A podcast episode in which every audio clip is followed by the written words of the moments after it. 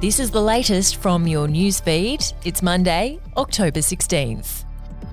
Economists and business leaders are urging the Albanese government to focus on the cost of living crisis now the voice referendum's over. It comes amid warnings the country could be headed for economic and financial trauma not seen since the 90s. Economists were united yesterday in calling for a renewed focus on getting inflation under control and addressing the housing shortage after the coalition accused the Prime Minister of pursuing the voice at the expense of addressing cost of living pressures. South Australian police allege an armed robber dumped the bicycle bandit used a Chinese semi automatic rifle in all of his crimes. Police revealed on Sunday they recovered six unregistered firearms at the 73 year old suspect's O'Sullivan Beach home during a large scale raid by the Serious and Organised Crime Branch on Friday morning.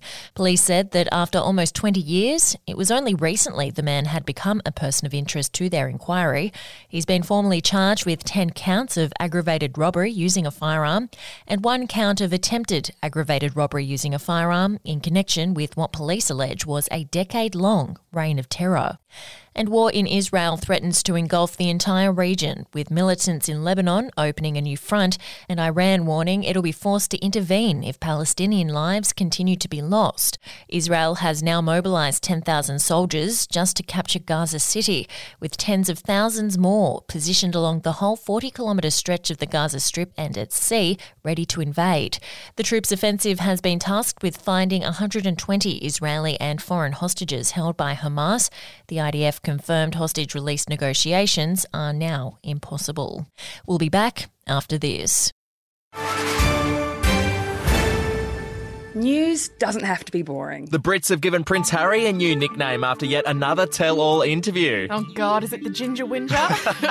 Let the team at news.com.au get you up to speed each day with their podcast, From the Newsroom. a couple were busted joining the Mile High Club. Well, I guess they can't play Virgin anymore. Politics, sport, red carpets, royals. Get all the goss in just a few minutes. Follow From the Newsroom wherever you get your podcast from. The South Australian government says there's zero prospect the state's legislated voice to parliament will be repealed in light of the federal referendum result. One Nation MLC Sarah Game has already flagged she'll introduce a bill to state parliament this week that would repeal the state voice. Opposition leader David Speirs said his party would assess whether the legislation has the support of South Australians, but Premier Peter Malinauskas and the Attorney General both said on Sunday there'd be no change to its rollout.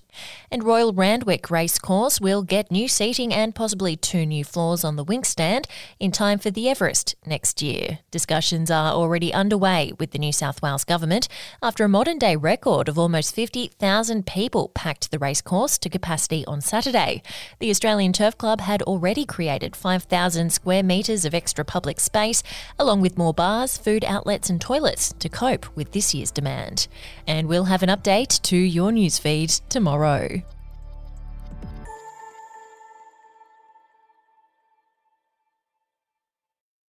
I'm Andrew Rule, the host of the podcast A Life and Crimes. Here are some of the things that we've been talking about the last few weeks.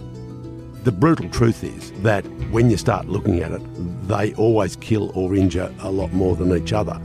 The professional hitman used to be a professional hitman.